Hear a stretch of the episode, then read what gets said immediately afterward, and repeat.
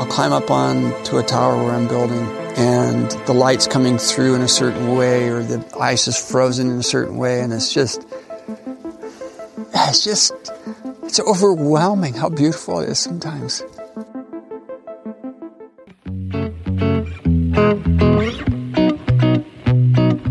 Hi, everybody. My name is Shauna, and this is the American English Podcast. My goal here is to teach you the English spoken in the United States through common expressions, pronunciation tips, and interesting cultural snippets or stories. I hope to keep this fun, useful, and interesting. Let's do it. Hi, everyone. How's it going? As a content creator, I'm always on the lookout for interesting facts about the United States, as you probably can imagine. And last week on Instagram, a friend from high school posted a picture in the middle of what seemed to be a massive, colorful ice structure. The image was tagged Midway Ice Castles. When I looked into it, I knew it had to be a fun fact for an episode. The Midway Ice Castle is one of five massive ice castles in the US. Each of these ice castles weighs over 20 million pounds. Every spring, this castle masterpiece melts away, and by fall, between 20 and 40 ice artisans, including many talented ice sculptors and carvers, start building the castle once again. In that introduction, you heard the creator, Brent Christensen, who today remains the lead architect and lead builder on ice castles. The audio was taken from the PBS Utah YouTube page. In today's episode, we'll talk about how ice castles got started and how they are actually created. But before we get to that, I'll teach you a joke, an expression, and we'll do some pronunciation exercises. So let's begin with that joke. What did the man say after he slipped and fell on the ice? Any ideas? Nothing. He just gave everyone the cold shoulder. ah, this is an innocent joke, and like most jokes on here, there's some wordplay. The obvious meaning of cold shoulder would mean that your shoulder, so that part of your body that's between your arm and your neck is cold and icy. But the expression to give someone the cold shoulder means to refuse to talk to them. So if I offend you in some way, you might respond by giving me the cold shoulder. In other words, you might not talk to me. You might avoid me. So the man here fell, and it appears that he was so affected that he didn't want to talk to anyone he gave them the cold shoulder. And he also literally had a cold shoulder from falling. So let's hear that joke one more time. What did the man say after he slipped and fell on the ice? Nothing. He just gave everyone the cold shoulder.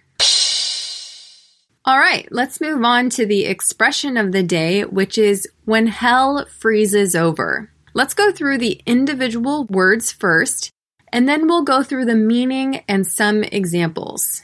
When is a question word and also a conjunction. When did you eat Lucky Charm cereal? There you hear that question. So, at what point in your life, or perhaps at what time of the day? I could respond, I ate Lucky Charm cereal when I was young, right? So, in that second example, you have that conjunction. Hell is a noun and it's a miserably unpleasant place of suffering. In many religions, it's where sinful or wicked people go when they die, and it's often described as a very fiery and hot place beneath the Earth's surface.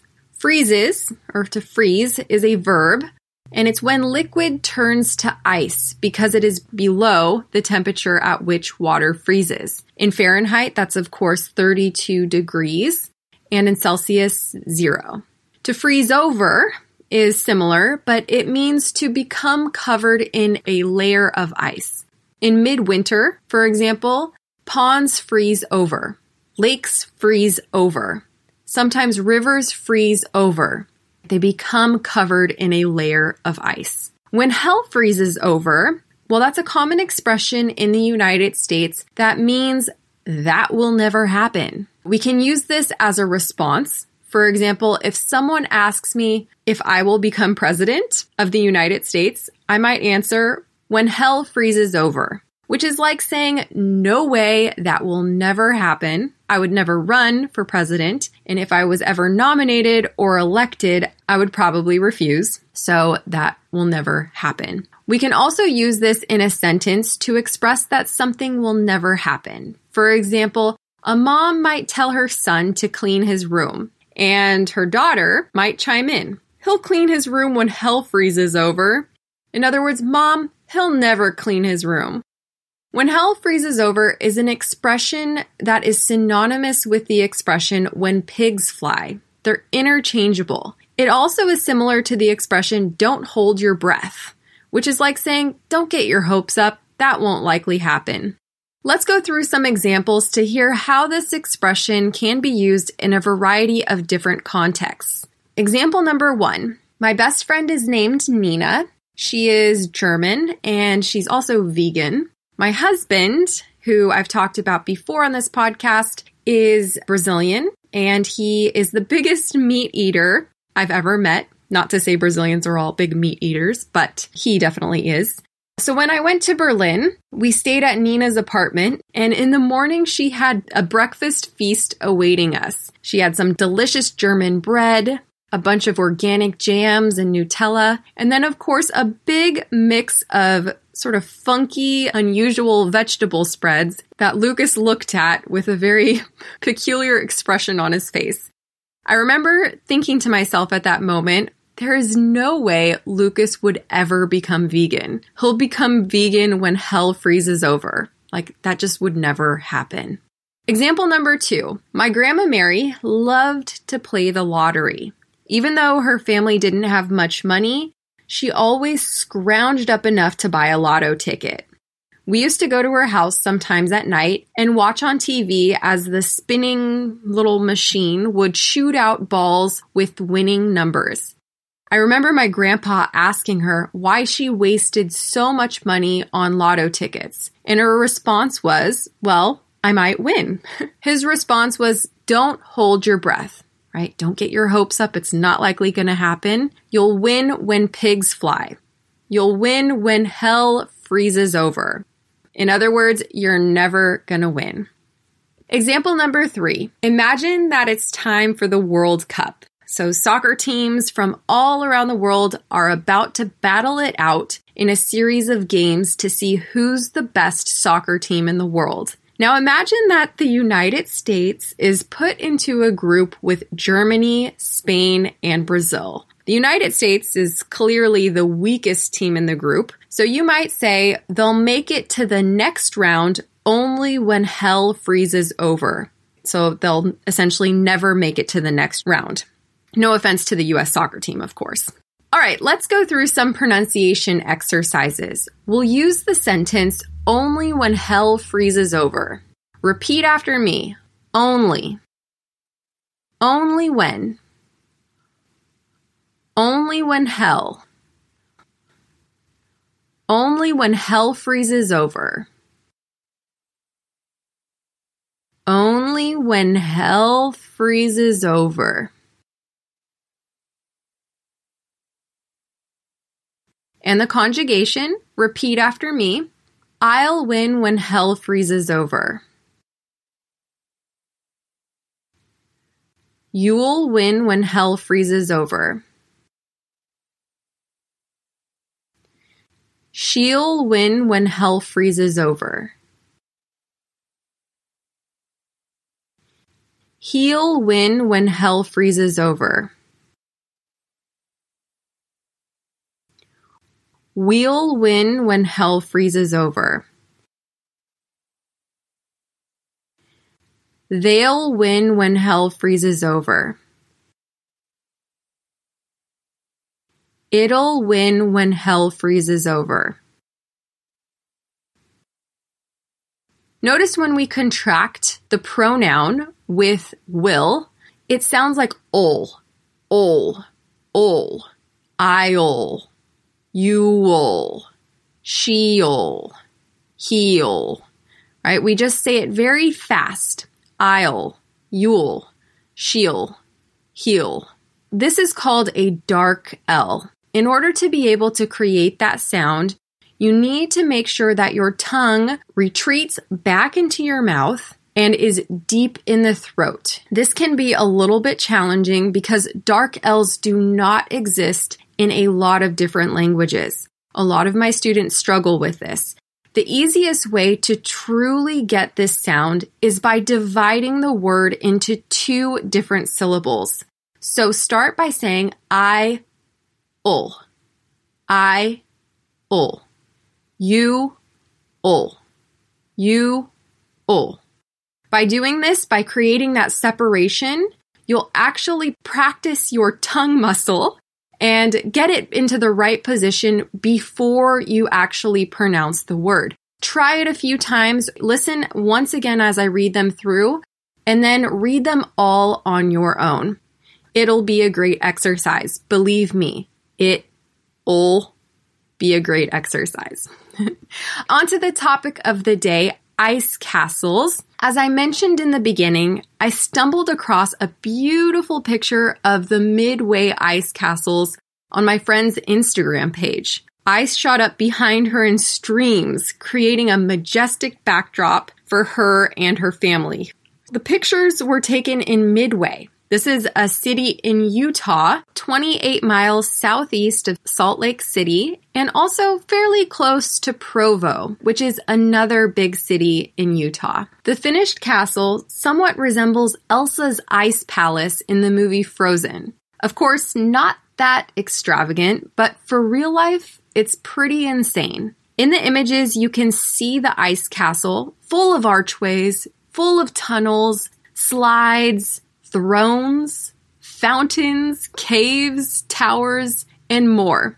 It looks like something from a fairy tale. And to make it even more magical, LED lights of every shade shine throughout it once the sun goes down. So, how does such a masterpiece come about? Before reading about the creator, Brent Christensen, I was fairly certain that whichever entrepreneur had come up with this idea was trying to capitalize on the popularity of the movie Frozen. But how wrong could I be? Brent Christensen was simply a dad from California who moved out to Alpine, Utah, and became fascinated by the structures that could be built by freezing running water over wooden structures, rebar, planks, and more. He had actually seen his neighbor reroute some water to create a giant ice hill and thought that was, quote, pretty cool. When Brent started, he was not an ice sculpturist and he didn't quit his day job to take up this new hobby. He actually repaired lawnmowers for a living, but it was seasonal work, so he had some free time. He could experiment, and from what I read, it sounds like his backyard turned into a sort of lab. He made an ice cave for his daughter, but it wasn't until he built an ice skating rink and a 20 foot high ice slide in his front yard that all of his neighborhood started talking about it. Eventually, kids from across town heard about what Brent Christensen had built, and they put on their warm winter clothes and came over to play.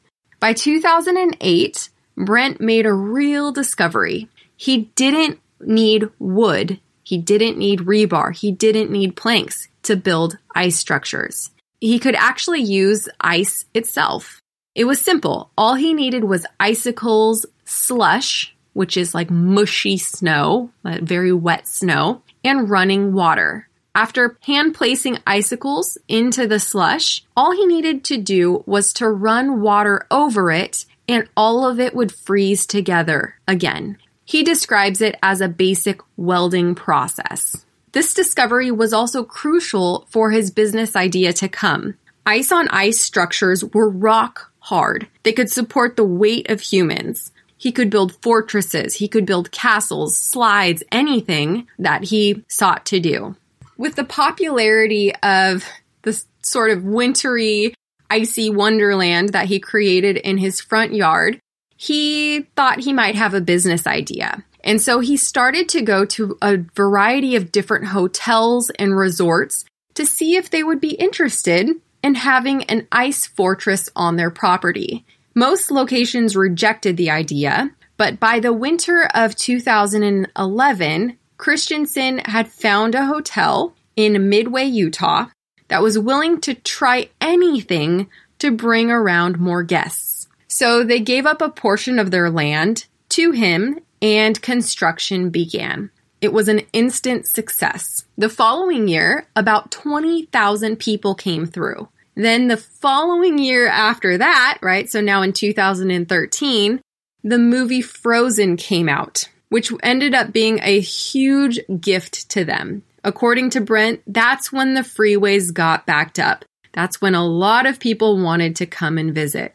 More people than he had ever imagined. So he hired architects, he hired a CEO, and a gal to respond to the press named Melissa. And for the sake of this podcast episode, I wrote to Melissa trying to see if she could answer some of the burning questions I had about how the ice castle is built, and of course, which one of the five is the best.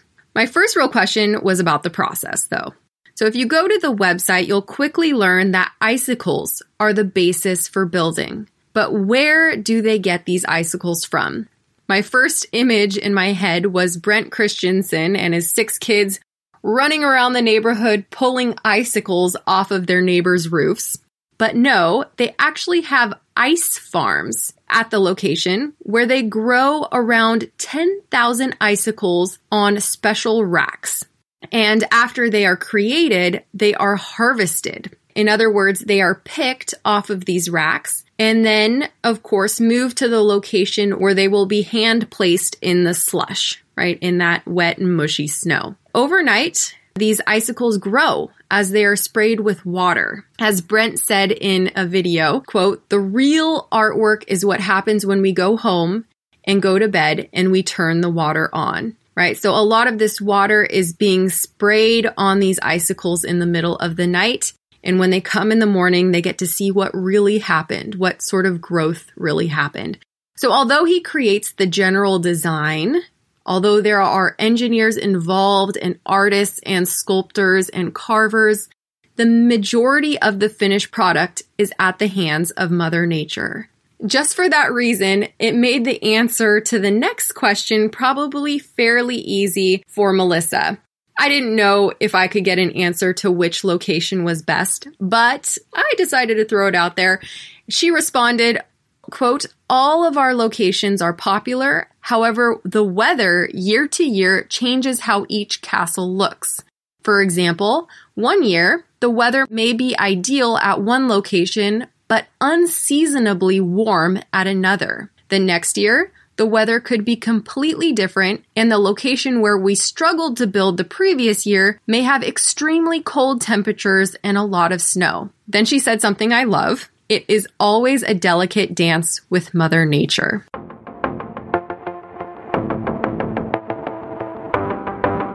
There are six ice castles in total. Five are in the US and one in Canada. Each castle weighs over 20 million pounds and takes over two months to build every year. They start every October. When spring comes along, the castle melts back down to nothing. And they emphasize on the website that the castle actually melts into a river and returns to nature. I wrote to my friend from high school about her experience, and her response was The ice castles are incredible. I'm just in awe of how they are made. There are tunnels and passageways to explore, and a few tunneled ice slides as well. She definitely thinks it's worth visiting, which means it'll have to go on my bucket list. Going on an ice slide and then topping off the day with some hot chocolate can't be too bad, right?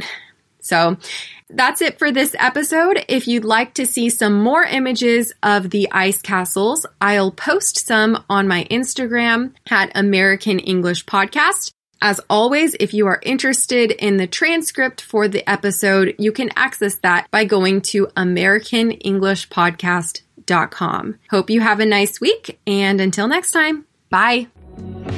Thank you for listening to this episode of the American English Podcast. Remember, it's my goal here to not only help you improve your listening comprehension, but to show you how to speak like someone from the States. If you want to receive the full transcript for this episode, or you just want to support this podcast, make sure to sign up to premium content on AmericanEnglishPodcast.com. Thanks and hope to see you soon.